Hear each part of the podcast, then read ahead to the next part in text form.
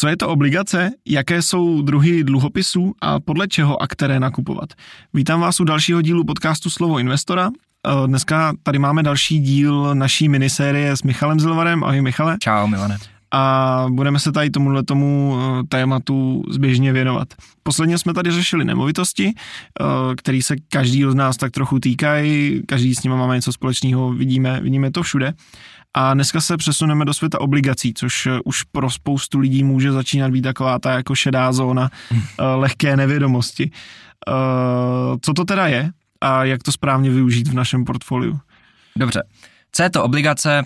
Každý to z nás píše pod pojmem dluhopis mm. nebo dluhový cený papír. V podstatě, když jsme minule měli ty nemovitosti, tak jsme měli něco hmotného, nějaký ten dům, barák, byt a tentokrát se dostáváme zase trošku do nehmotného, kde už to pro nás bude jenom nějaký papír nebo cený papír. Ten dluhopis, kdybych vysvětlil jeho podstatu, tak je to o tom, že já někomu půjčuju peníze a on mě za to vyplatí nějaký smluvní úrok.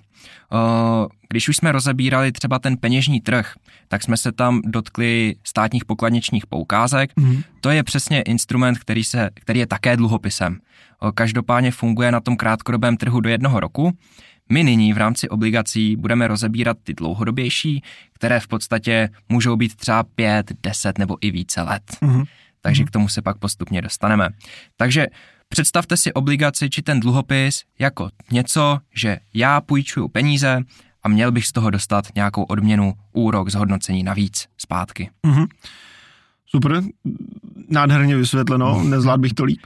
Eh, v čem se liší státní a korporátní dluhopis? To je si myslím další poměrně důležitý rozdělení. Tak, já půjčuju peníze a je hrozně důležité komu. Protože já je můžu půjčit tobě, hmm. můžu je půjčit nějaké firmě, anebo je můžu půjčit státu. Z pohledu těch dluhopisů je to velmi důležitá informace, protože mě zajímá, jak bude schopen to vlastně ten subjekt splatit a ještě zhodnotit. Mm-hmm. Když se podíváme na ten státní dluhopis, tak stát je pro mě absolutní jistota. Stát má většinou kladné cashflow, když se nebudeme bavit o tom, že tvoří schodky. Každopádně má na to, aby ty dluhopisy mohl splácet a je to nějaká základní báze jeho fungování, že vydává státní dluhopisy, lidé si je kupují a v tu chvíli vlastně získává kapitál na krytí těch dlouhodobějších závazků. Takže státní dluhopis je o tom, že já půjčuju peníze státu a on mi za to vyplácí úrok. Korporátní dluhopis oproti tomu, tak já půjčuju nějaké firmě mm. a ten princip je úplně stejný. Firma by mě měla vyplácet nějaké zhodnocení. Důležitou otázkou je, jak hodně důvěryhodná a stabilní je ta firma. Protože u státu, tak já mám prakticky stoprocentní jistotu, protože stejně by mě to ovlivnilo, kdyby náhodou se něco dělo. Mm-hmm. Ale u té firmy, tak tam už vznikají mnohem větší ta rizika. Aha. Takže je to všechno prostě jenom o tom, kdo je ten emitent a a jak moc, jak moc mu vlastně můžu důvěřovat? Emitent, tak to je vlastně ten, komu půjčuji, takže to může být u státního dluhopisu ministerstvo financí, které zastupuje Českou republiku. Mm-hmm. U toho korporátního dluhopisu, tak emitentem je ta společnost, ta firma, která chce ty peníze, takže vlastně je v, je v podobě toho emitenta, že ty dluhopisy vydává, aby si je lidé nakoupili. Mm. Vlastně asi dobrý přemýšlet o tom trošku, jako kdybych já byl banka a rozhodoval si, mm. komu půjčím peníze podle, podle rizikovosti. To je asi naprosto jednoduchý. A, a vlastně já jako kupující toho dluhopisu, tak jsem v pozici věřitele, protože věřím, že ty peníze se mi jednou vrátí a ještě se zhodnotí. Mm-hmm. Uh, jak ten dluhopis vlastně vydělává, když už jsme u toho? Existují dva druhy dluhopisu. Hmm. Uh, když se vrátím zase k těm pokladničním poukázkám, tak ty fungují jako diskontované dluhopisy. To znamená, uh, oni se kupují v aukci, já si je vysoutěžím, koupím pokladniční poukázku, plácnu za 90 tisíc korun, ale její nominální hodnota, čili jakou hodnotu má ten papír, tak je 100 tisíc korun. Ta pokladniční poukázka je na rok, Čili já to koupím za 90, po roce dostanu zpátky 100 tisíc korun. Mm. Je to forma diskontovaného dluhopisu, kdy já to kupuju levněji, nedostávám nic průběžně a na konci dostanu tu nominální hodnotu, čili to, jakou hodnotu má ten papír. O, Tohle lze uplatnit i u korporátních dluhopisů, i u jiných, ale moc se to nevyužívá. Primárně to známe u těch státních pokladničních poukázek. Mm-hmm. Málo těch firm nebo těch emitentů toto využívá. Běžně se spíše setkáme s tou druhou skupinou, které jsou vlastně kuponové. To je dluhopis, který se vydává s hodnotou třeba těch 100 000 korun. Já to za těch 100 000 korun koupím a ten emitent tak se mě přislíbí, píše se to přímo smluvně, že mě mm. bude vyplácet například 10% každý rok. A v tu chvíli ten dluhopis může být třeba na pět let, takže já bych měl každý rok po těch pěti letech, teda každý rok po dostat těch 10% aha, na kuponu aha. a po pěti letech mě vrátí těch 100 000 korun, právě tu nominální hodnotu. Mhm, jasně. Takže, Takže je, to, je, to, je to vždycky všechno smluvně dáno. Přesně tak. O, Tady ta forma se trošku hůře počítá, když mě zajímá ten čistý výnos, protože tím, že já dostávám tu odměnu průběžně, tak to není forma akumulační investice, že by se to akumulovalo a hromadilo, mm-hmm. ale vlastně já najednou dostanu ty peníze a zase je budu potřebovat někde třeba zhodnotit a někam uložit. Mm-hmm. Takže v tu chvíli je potřeba složitějším vzorečkem spočítat tu čistou nebo tu současnou hodnotu, abych věděl, kolik vlastně reálně mě ten dluhopis přinese. Mm-hmm. Takže mm-hmm. je to pouze složitější na ten výpočet. Jasně. U toho diskontovaného vím, že jsem měl 90, mám 100, jednoduché. U těch kuponů je to složitější. Teď mm-hmm. navíc někdo to vyplácí ročně, někdo pololetně, hrozně se to liší. Jasně. Je to, je to už o tom konkrétním, konkrétním dluhopisu. Mm, přesně tak jak moc se ty dluhopisy vlastně zhodnocují, jak, jak je ten nástroj výkonný, když se tady bavíme, že tam jsou ty věci smluvně dané, můžeme si tam mm-hmm. vybrat, kdo bude vlastně ten emitent, jak když bych to zařadil například vezmu akciové fondy na nějaký dlouhodobější věci, tam se dá předpokládat s nějakým průměrným zhodnocením, mm-hmm. tak jak je to u těch dluhopisů? Tak, samozřejmě to zhodnocení vždycky souvisí s rizikem, mm. ale kdybych schrnul to zhodnocení, tak dlouhodobě ty dluhopisy tak nějak předkulhávají tu inflaci, takže plus minus by ji dlouhodobě měli kopírovat a to ať už se bavíme o složení těch státních dluhopisů či korporátních dluhopisů. Ty státní dluhopisy standardně nesou o něco nižší výnos. Mm-hmm. On ten výnos totiž vychází ze základních úrokových sazeb, které jsou aktuálně stanoveny centrální bankou a je o něco většinou nižší, než je vlastně ta základní sazba. U těch korporátních dluhopisů tak ty výnosy jsou o něco vyšší, protože ta firma, ten korporát tak chce vydělat, chce zhodnotit a musí na základě toho nějakého rizika nabídnout adekvátní výnos těm mm. věřitelům. Čili v dnešní době uh, mně připadají extrémně zajímavé státní dluhopisy, protože tím, že tady máme vysoké úrokové sazby, vyšší než jsme, dlouho jsme je tady neměli, tak ty české státní dluhopisy dají se koupit v rozmezí 5,5 až 6% co mm. se mhm. týče úrokového výnosu. A to se bavíme třeba o pětiletých dluhopisech. U korporátních dluhopisů tak běžně zvládneme dneska sehnat kolem těch 10%, aby tam byla adekvátní míra rizika. Samozřejmě, když se podíváme na Google, eh, na to bych fakt jako dal důraz opatrně s tím, protože když hmm. na Google dáme chci státní dluhopis, tak mě tam najednou vyskočí Saunie. Jo, nechci jmenovat konkrétní firmy, ale nemají tam co dělat. To není státní hmm. dluhopis. Hmm. Je to korporát, není to prostě ministerstvo financí. Tu už jsme tady ostatně probírali v některé z epizod, že se, že se eh, tohleto poměrně rozšířilo. Hmm. Že vlastně uh, korporáty nabízí, nabízí v uvozovkách státní dluhopisy. Hmm.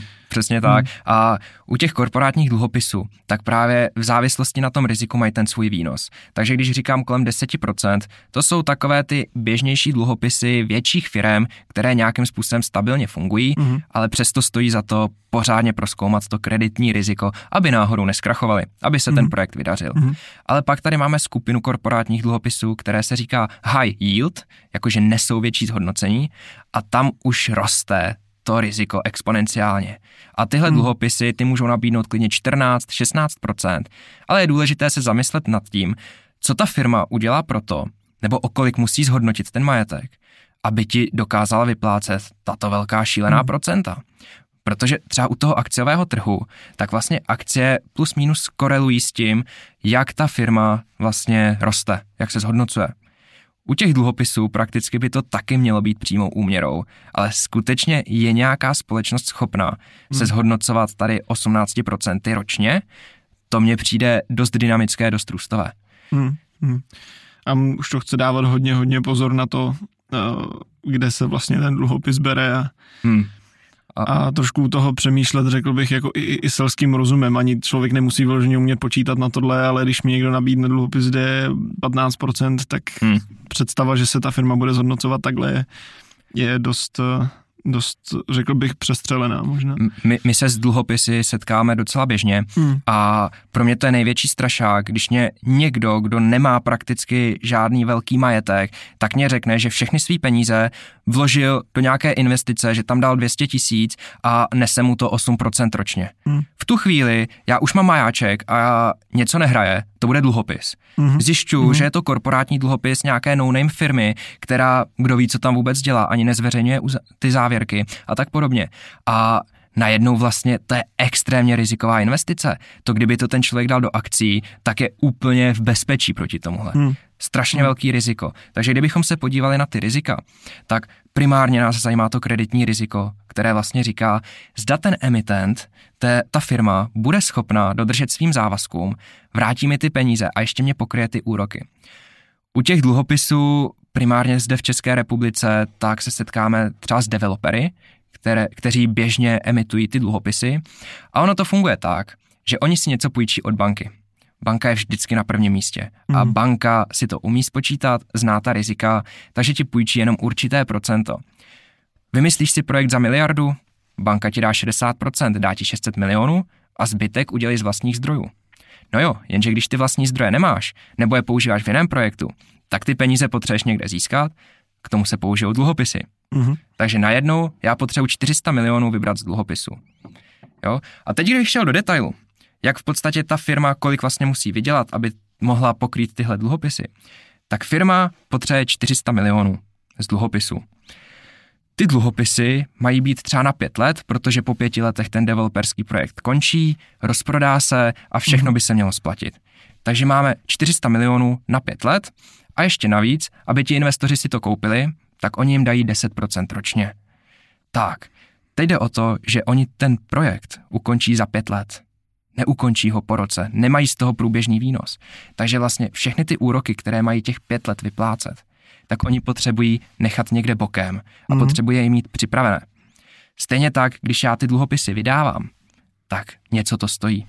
Je to spousta papírování, administrativy a plus minus těch 10% z těch peněz já jenom dám za tyhle náklady. Takže když to se sumarizuju, tak za pět let já potřebuji 50% nechat bokem, 10% mě stojí ty náklady, takže vlastně já z toho využiju jen 40%. Mm-hmm. A teď mě to vede k tomu, že ta firma potřebuje z těch 40% udělat 100% během pěti let, aby to těm lidem vrátila. Jo, a za pět let to vlastně dělá 20% PA, 20% ročně. To je extrémně velký číslo. A tady jsme fakt na tenkém ledě, aby ta firma byla schopna to vůbec prodat. Co když přijde nějaké tržní riziko, prodá se to za méně. Banka je vždycky v první pořadí. Proto má tam zástavní smlouvu, kdyby došlo na lámání chleba a ten emitent zkrachoval. Tak nejdřív se platí banka. Hmm. Je pravda, že potom jsou věřitelé u dluhopisů, takže těm se něco málo vyplatí a akcionáři bývají na posledním místě. Hmm. Někdo to umí nějakým záhadným tunelem i obejít, ale ti dluhopisy nebo ti věřitelé, tak můžou jim vzniknout velké ztráty. A nebavíme se o jednotkách procent, ale můžou to být desítky procent, nebo klidně i veškerá, veškerý majetek. Hmm. Je důležitý uh, si vlastně uvědomit ve své podstatě, že půjčuju developerům na to, aby si mohli půjčit. Hmm už, už tam je, už to samo o sobě si myslím, že, že dá dost představu o tom, jak, jak rizikový to může být. Ale je to jednoduchý. Banka ví, proč chce půjčit jen 60% a nedá jim 100. Oni to mají spočítané. Hmm, hmm. Jo, pro ně to je nějaká snesitelná míra rizika, aby jim to byli schopni splatit. Ale vlastně tohle už jsou peníze, které se dofinancovávají s velkým rizikem a mnohdy mně připadá, že ani ty firmy nejsou schopni si propočítat, kolik je to právě stojí, kolik si musí nechat peněz bokem a třeba ti developeři nemají tak pozitivní cash flow, aby ty peníze mohly vyplácet z něčeho, co generují. Mm. Oni si to prostě musí nechat bokem, anebo to zaplácnou dalšími dluhopisy. A tady se dostáváme do dluhopisové spirály, kde v podstatě já zjišťuju, že nemám na to, abych zaplatil nějakou emisi dluhopisu, která končí, tak prostě vydám nové dluhopisy. Mm-hmm. A jedu a jedu, až prostě jednou ta skládanka z karet nám bouchne a spadne to. Mm-hmm. A to může být třeba příští rok. To je, to je nepříjemná situace, no. Hmm. Obzvlášť pro člověka, který, eh, který je uh, investor. Uh, ale co by se muselo stát, abych vyloženě přišel o, o významnou část těch peněz? Jakože vyloženě, uh, když se budeme bavit tam něco jiného, kromě toho, že uh, řekněme například ta developerská společnost zkrachuje. Mm-hmm. Je tam ještě něco, co se může stát, abych vyloženě přišel jako o významnou část peněz? Tak prakticky ty dluhopisy, tím, že to jsou nástroje na delší dobu, tak nás strašně moc ovlivňují úrokové sazby. Mm-hmm. Takže ono tam je úrokové riziko, že se pohnou a změní ty základní úrokové sazby. A v tu chvíli, dneska říkám, že máme dluhopisy státní za 5,5%, dříve byly za 2%. Mm. Teď si představ, že máš dluhopis za 2%, ten má hodnotu 100 000 korun a najednou někdo přijde, že má za 100 000 korun dluhopis, který nese 5,5%.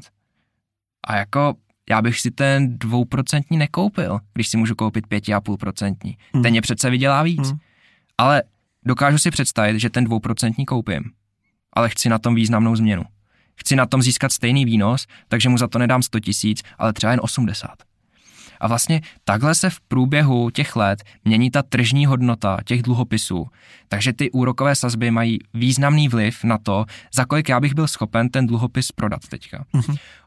Důležitá věc, kterou jsem nezmínil, tak ten dluhopis není veřejně obchodovatelný. Jo, takže tohle většinou se obchoduje někde uh, neveřejně, případně to můžeš prodat sousedovi, uh, případně na to jsou nějaké portály, nebo to někdo od tebe odkoupí, nebo to nabídneš tomu emitentu, emitentovi. Každopádně je to neveřejně obchodovatelné, takže ono i těžko se s tím takhle pracuje. Ale dá se dostat vlastně k těm dluhopisům, které jsou z druhé ruky. A Aha. ty tyhle úrokové sazby strašně moc ovlivní a některé dluhopisy jsou velmi citlivé v posledním roce právě, když se tady zvedaly ty úrokové sazby, tak těch dluhopisů primárně státních se to dotklo extrémně, protože najednou tady máme právě ty 6% dluhopisy, předtím byly 2%. Mm.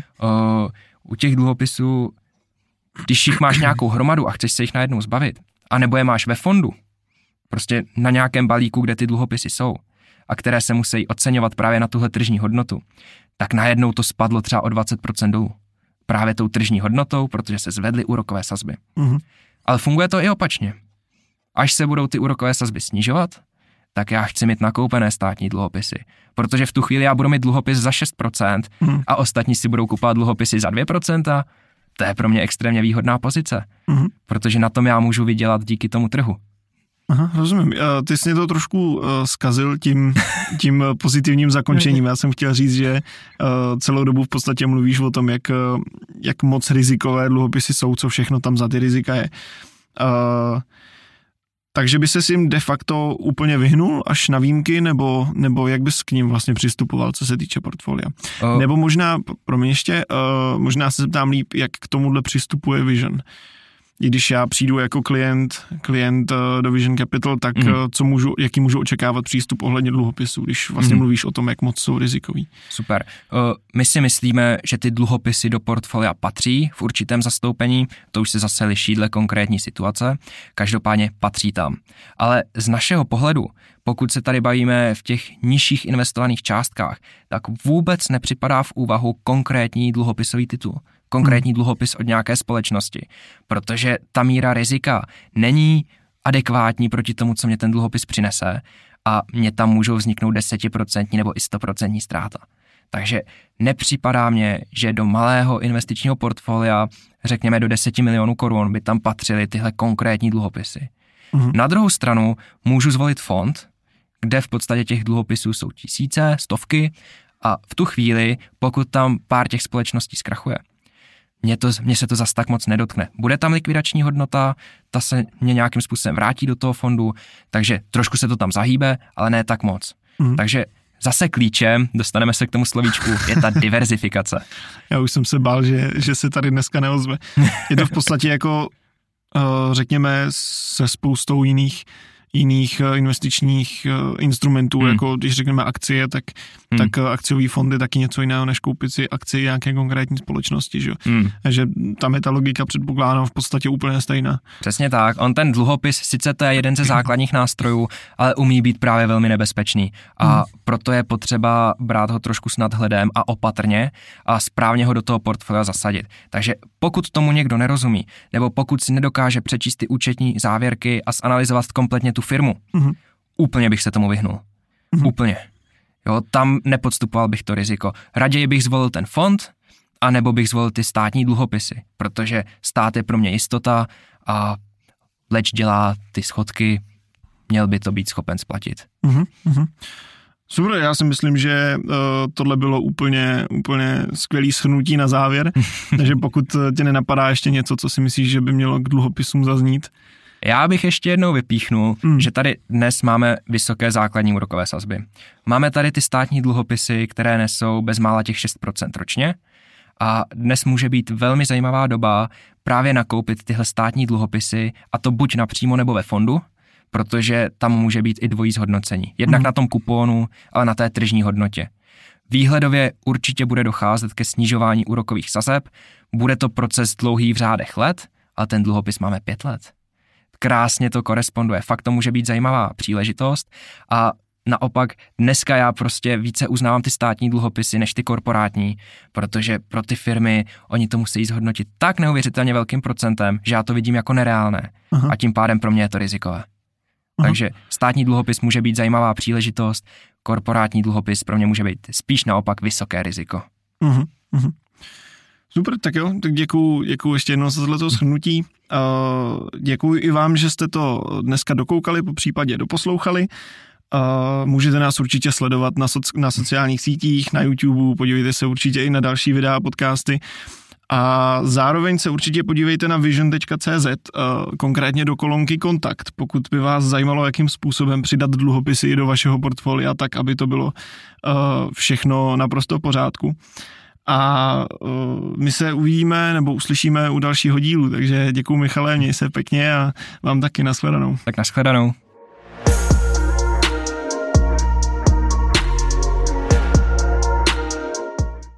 Investiční disclaimer. Vision Capital neposkytuje investiční služby ve smyslu zákona o podnikání na kapitálovém trhu. Pokud byste měli o investiční služby zájem, můžete využít oprávněného subjektu Wildman Silver Company. Podrobnější informace naleznete na našich webových stránkách nebo v popisku.